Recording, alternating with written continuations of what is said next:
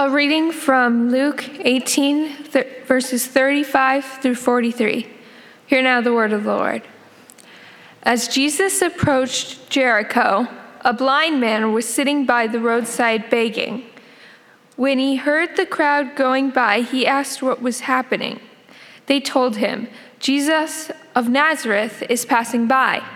He called out, Jesus, son of David, have mercy on me. Those who led the way rebuked him and told him to be quiet, but he shouted all the more, Son of David, have mercy on me. Jesus stopped and ordered the man to be brought to him. When he came near, Jesus asked him, What do you want me to do for you? Lord, I want to see. He replied, Jesus said to him, Receive your sight. Your faith has healed you. Immediately he received his sight and followed Jesus, praising God. When all the people saw it, they also praised God. This is the word of the Lord.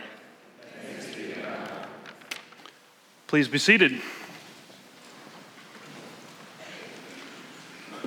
Good morning.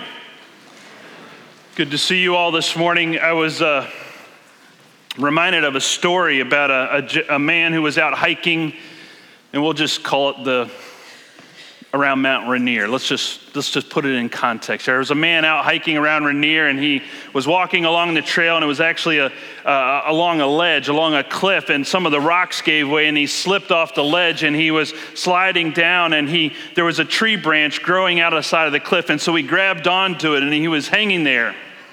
There was nobody around, nobody to hear his cry for help. And he's wondered, how long can I hang on here before, you know, I, my muscles give way? And he said, and, and he wasn't particularly a believer in anything, but he decided to pray. And he said, uh, if there's a God up there, I could use a little help right about now. And so he prayed this prayer, and, and out of the sky came an audible voice. He could hear it clearly. How can I help you? What can I do for you? And he said, Well, I'm in a little bit of a predicament here. I'm, I'm on the side of a cliff. I, I, I think I'm going to fall. Can you help me? And God said to him, Do you believe in me? and then another question Do you trust me? And the guy thought, Well, you know, I, yeah, I, get, I guess I believe in you. You're talking to me, right? Uh, but do I trust you? Good question. He said, Well, yeah, I got nothing to lose at this point. Yes, I trust you. And uh, God says, Well, let go of the branch. He said, Now, wait a second. Uh, if I let go of the branch, I'm going to die. And he says, Do you trust me? And the man says, Thinks, and he thinks really hard at this time, and he finally comes to con- this conclusion. He, he yells up back up at the sky, Is there anybody else up there I can talk to? Faith. trust. That's an old preacher joke. My apologies if you've heard it before. But I think this is this connection. This man is crying out to Jesus. And it's interesting because Jesus says to him, Receive your sight, your what? Your faith has healed you. Your faith has healed you. Which I always find perplexing. I don't know if you find this perplexing, but I'm thinking, wait, I thought Jesus healed him. But, he, but Jesus says to him, Your faith has healed you. Your, your faith has made you well. And, and there are different ways to translate this uh, word heal or made well or rescue or save or other ways you could translate that verse.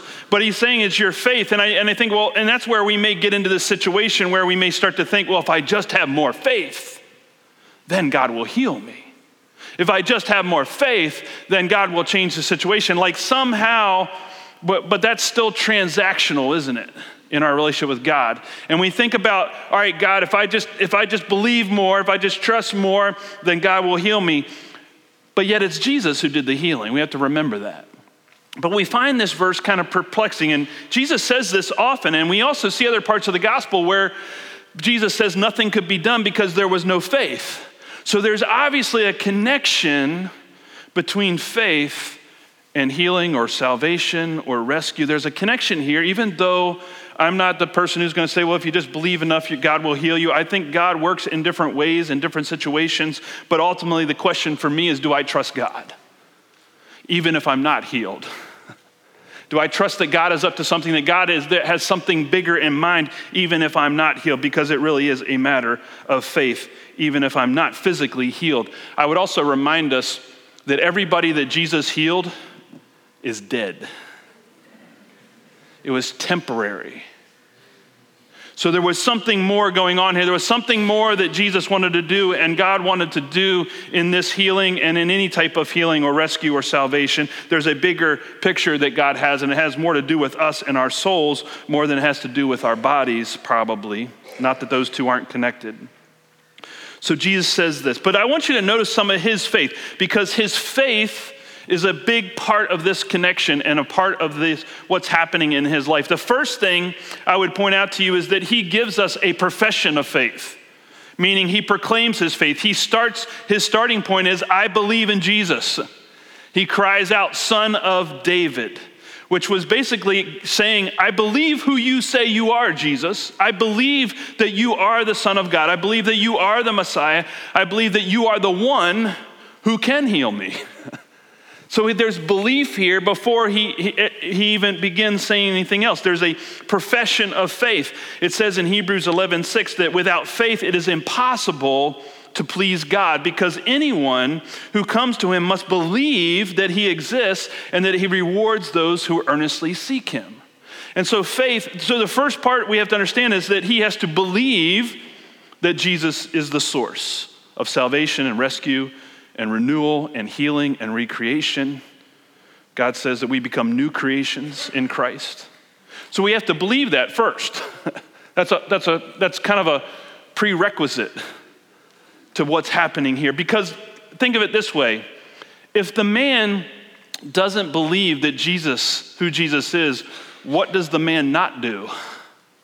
He doesn't ask, he doesn't cry out. Jesus just walks on by, and that man goes on being blind. Why? Because he didn't believe. So it's his belief that actually leads him to the ask, to the request of Jesus. So his profession of faith, his belief in Jesus, is actually what causes him to cry out because he believes that Jesus can answer his prayer.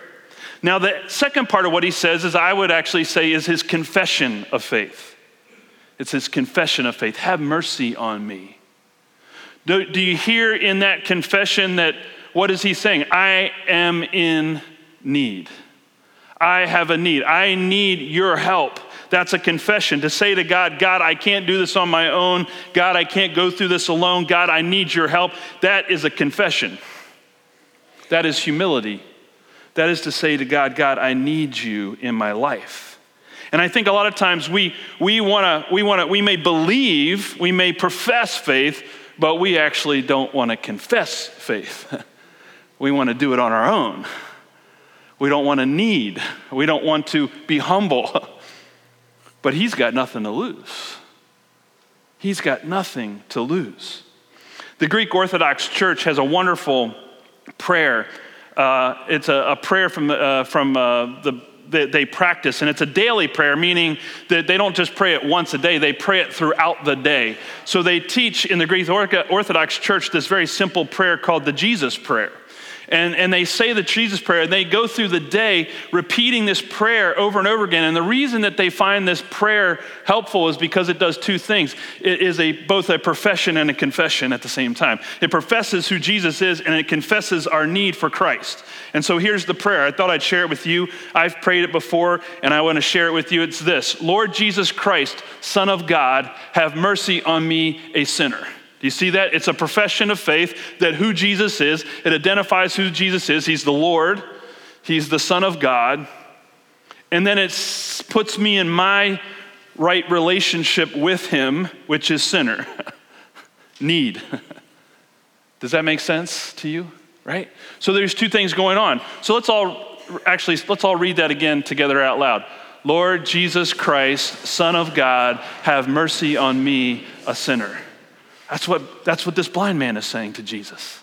Son of David, have mercy on me. This is a prayer that you can pray. I can pray every day as we go about our day. In fact, I'd encourage you to try it out. Uh, try it the rest of the day or try it tomorrow as you go about your day. It's easy to remember. And as you go through your day and as you remember or as something goes on, or you're, you know, so, so I find it very helpful when I'm in a situation that I didn't expect to be in. and I pray, have mercy on me, a sinner, right? Lord Jesus Christ, Son of God, have mercy on me, a sinner. Great prayer, simple prayer. It's a way to pray without ceasing as, as ceasing. yeah, that'd be good too. Ceasing. Uh, just checking. Are you still with me? Right. You just seeing if you're paying attention. That's what. All right. So, so I thought about it. So here's this profession of faith. There's a confession of faith, and everything's going along nicely, except there's a problem here. There's a problem in that Jesus is not hearing the blind man. Now, it's not that Jesus doesn't want to hear the blind man. I think we know that Jesus wants to hear his cry. We know that Jesus actually wants to be in relationship with the blind man. We know that he wants to get to him, but he is not hearing. And one of the things we're talking about today is the fact that God hears us, that we are heard by God when we cry out. But I would say to you that even in this passage, there's something getting in the way of Jesus hearing, the one who wants to hear, the one who desires to hear, the one who wants to heal, there's something in the way. What is it? You, if you heard the passage, what's in the way of the Jesus hearing the man? The crowd, right? The crowd. Now, I thought we'd have a little lesson today on communication. I, I always think it's good to remind ourselves how to communicate and how we communicate. So let's go back to communication 101. This is it right here in this image, right? You have a message, a sender, that's the blind man. He is sending a message that he wants Jesus to hear, and he sends this message hoping that Jesus will respond. Isn't that what we hope for when we cry out to God? We send this message to God, and we're hoping that God will respond. But there's no feedback to Jesus. There's no, there's no, uh, the, the, he's not being heard. There's no response. So that means the message is not getting through, right? That's where we're at. So there are two reasons messages don't go through. And this is true for you can take this home with you today. You can apply it to any relationship you have with anybody, anywhere. This will hold true. So, first of all, the first thing that gets in the way, which is the crowd, is a distraction. I can get distracted. My message can get distracted. There can be a distract. Can we please leave that image up? Yeah, great, because we're talking about this for a, a little bit. So you can get distracted by something in the environment that the message is being sent. In this environment, it's the crowd, it's the noise of the crowd, it's the, it's the position of the crowd between him and Jesus. So there's a distraction that Jesus doesn't hear him, because remember, Jesus is in human form. He is limited by his abilities because of his human form, so he is naturally doing this. Ken, have you ever had somebody, have you ever not heard somebody when they cried out to you? Uh, uh, parents, have you ever had a kid cry out to you and you didn't hear them because you were distracted? By something or or you you you cry students you you said something to a professor and you try to get your professor's attention but the professor is looking at the board or something else and focused on something else. They're distracted. They don't hear you. They don't hear your question. They don't see your hand being raised. Or wives have you ever tried to get your husband's attention while they're watching the Seahawks game? Or or or vice versa. Husbands have you tried to get your wives attention while they're watching the Seahawks game and they're like, and, and they're, your message doesn't go through. Why? Because there's a distraction. There's a game on. There's, a, there's something else that the person is paying attention to, or sometimes they can even be looking at you and not hear what you have to say because they're distracted in their own mind. So distractions get in the way. That's what's going on here. For the reason, one of the reasons the man is not being heard is there's something, there's a distraction. The other thing, and this is the one that I think we often forget about, and that's the little, see the little blue bubbles up above each person? It's, that's, that, and it's got a T in there for translator. When we communicate, we all have translators. You met any Star Trek fans here? Anybody watch Star Trek, right? I, I wish I had one of those for every relationship. Just, can you translate this for me? You know, just put it out there and it translates everything for me, right? Because actually, this is what's happening. We don't understand it. We all think, hey, everybody's speaking English or everybody's speaking the same language. No, we're not because our translators and our internal translators are at work. So even now, my brain is translating my thoughts, my concepts into words. You're listening to those words. You're retranslating what I'm saying into your brain. You may not be hearing them the way I intend for you to hear them because of your translator and my translator, see? So we do that. And so the other thing that can be happening is that our translations can be off. Now, I actually think this happens all the time in society, in our world. I could choose any given news cycle week of the week and show you this. Check out the news. Next week I could do this, I could do it last week, but over the past two weeks, what's been in the news? What's that? Huh? Supreme Court nomination and uh, uh, sworn in, I believe, uh, last I checked, right? Kavanaugh. So, I, what, if you observe that, you can see the translation happening. And I'm not, this is not about politics, but it is about politics in terms of translation, right? So here, here, here's what I'm saying. Here's the example. So I want you to look at your translators for a minute. And we'll use the Kavanaugh case as the, as the, as the presenting case this morning and look at how we translate it. Now, I could do this next week, or I could have done it a few weeks ago with another issue. We could choose, it doesn't matter what the issue is, we're all translating it differently. So here's how this works. So if I'm a, so let's say I am a, tran, how my translation is going, because our translators are shaped by our human experience, by our thoughts, by our beliefs, by our assumptions, and that affects our translation the lens through which we see it. So if I am a Democrat and I'm looking at this situation, I am translating it from a democratic point of view, Demo, uh, that, the Democratic Party point of view. So I'm going to translate what's happening from that perspective. So my response, right, my feedback, my response and feedback is going to be through that translation.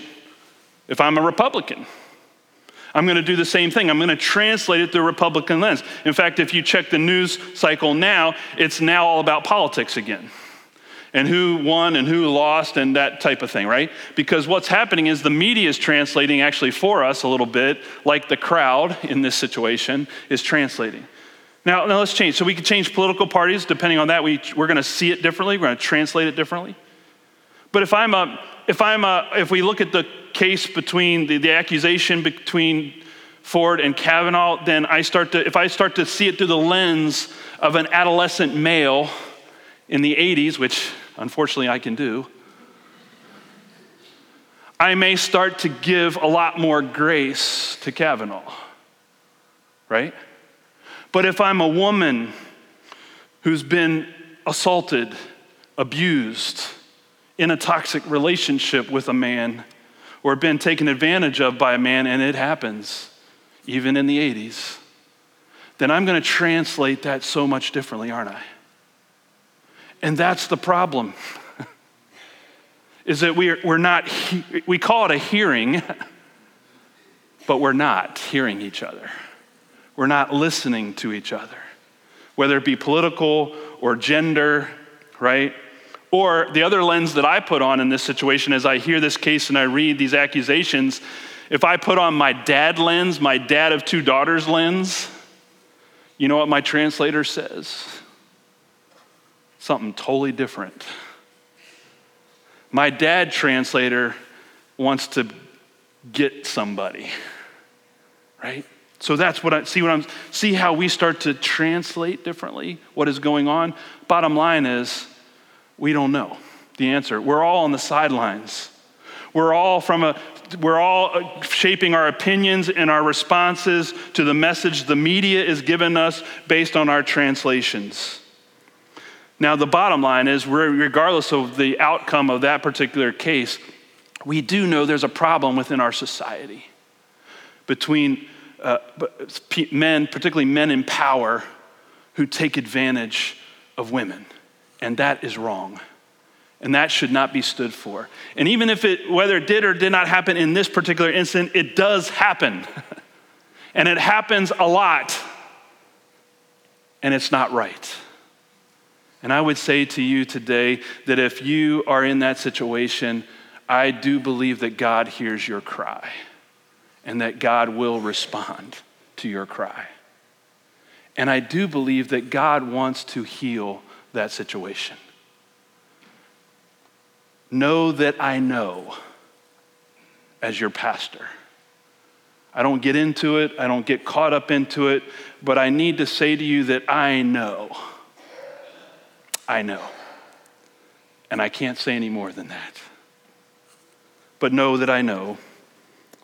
But let's get back to the text.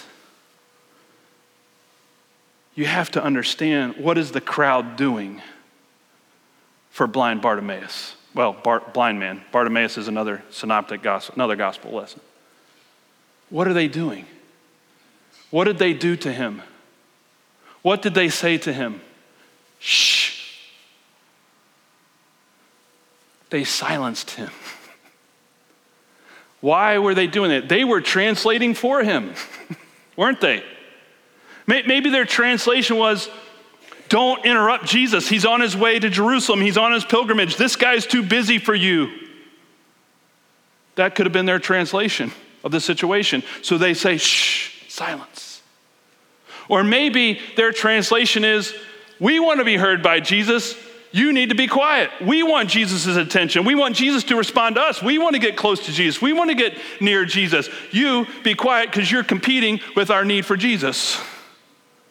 So, shh, right? Silence.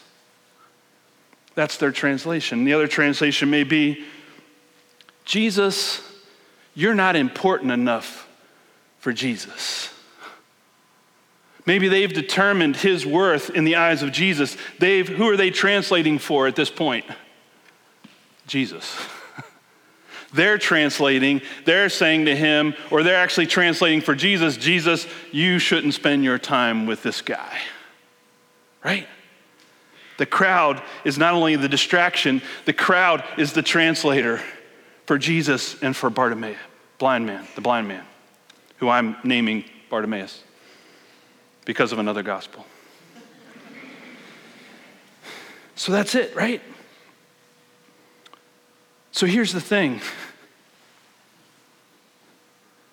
If I really want to hear somebody, if, if I want to be heard or I want to hear somebody else, what do I have to do with my translator?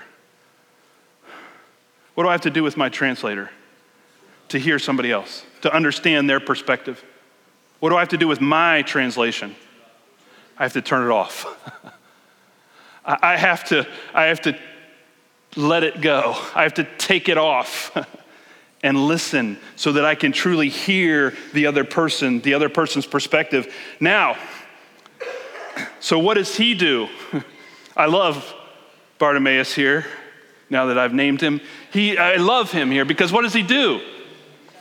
He persists in his faith. He doesn't quit in having faith, in crying out. And it says he sh- persisted all the more. He shouted all the more. That's his faith coming out. Why? Why is he shouting more? Because he believes in Jesus. He believes what Jesus can do for him, and he's not going to let the crowd silence him. He is not going to let the crowd be his translator. And he is going to say, Jesus, I need you. Have mercy on me. I am not going to stop asking and crying out for mercy, no matter what the crowd says. Now, that's his persistent. Earlier in Luke chapter 18, you actually see the parable that Jesus tells of the persistent widow going to the judge, and, and, and Jesus says her persistence enabled the judge to what? Finally meet her justice and demands for justice. So he listens through her persistence. Again, here we see the blind man persisting in his faith, persisting in getting to Jesus. Again, this is a whole chapter on persistence. And so Jesus hears it and Jesus wants to respond. And so Jesus, I, I love this about Jesus because Now, here, here's the cool thing that happens. Maybe you don't think it's cool. Maybe it's just a pastor thing or a, or a biblical thing. What does Jesus do with the translators? Does he silence them? No. Jesus says to the crowd, because now he's hearing the man, right? He's hearing him because his persistence.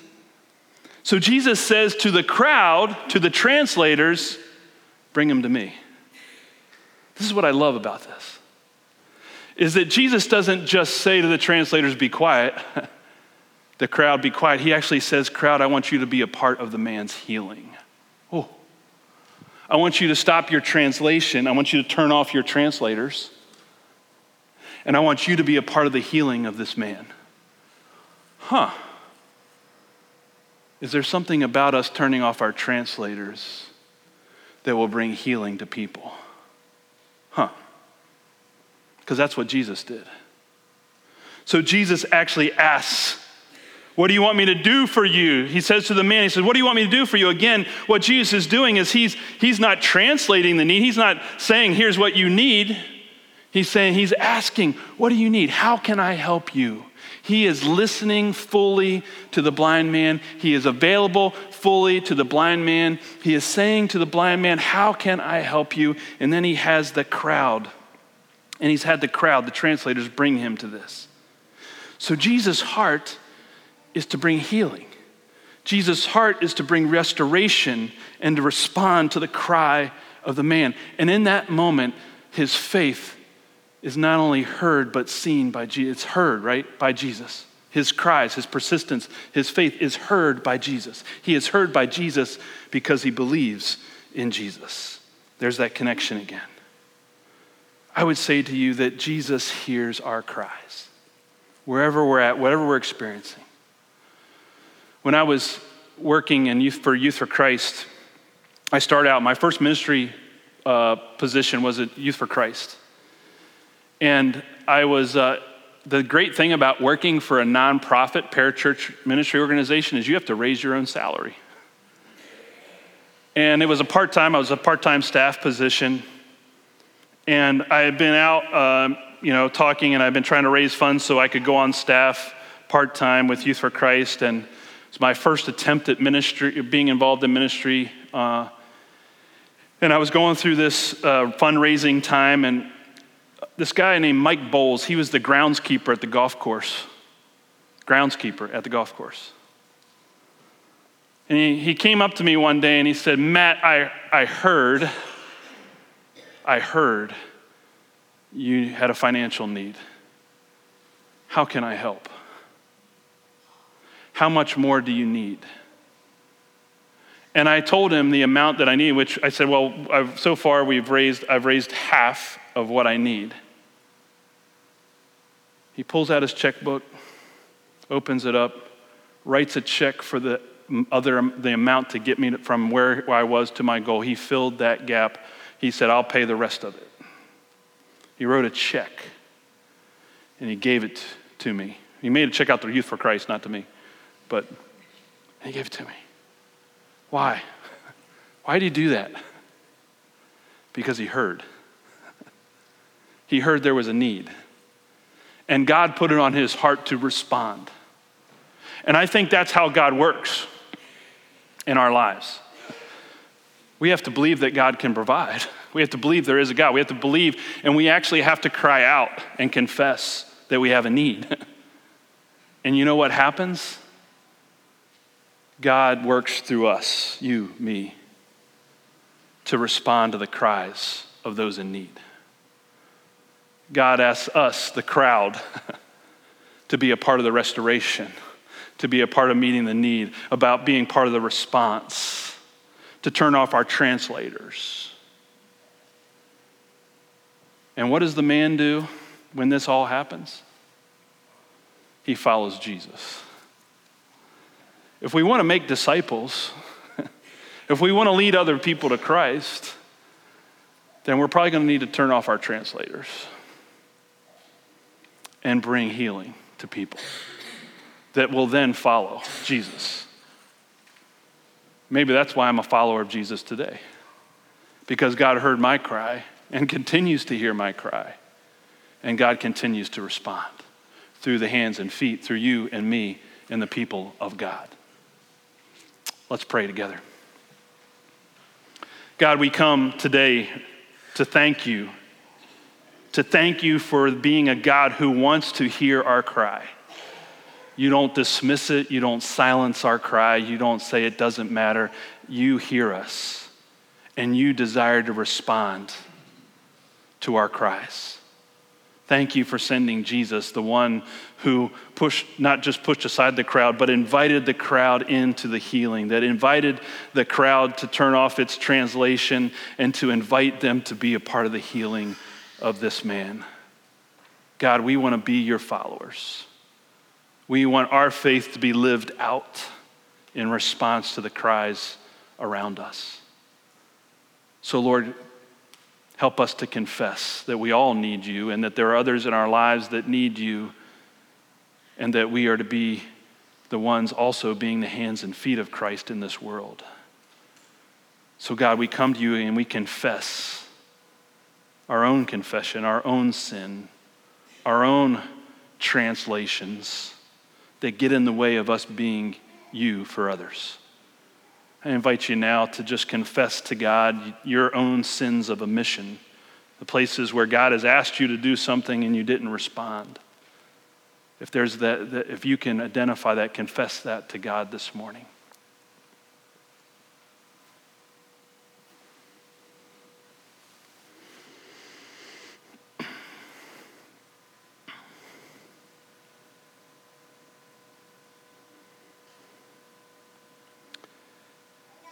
God, forgive us for the times we're too busy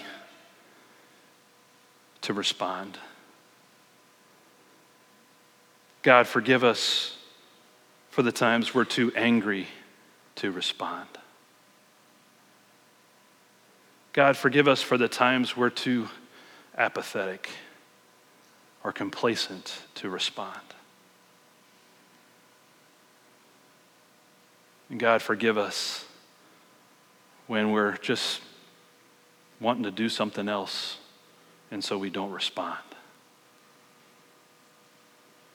And God, thank you that you sent Jesus who has mercy on us,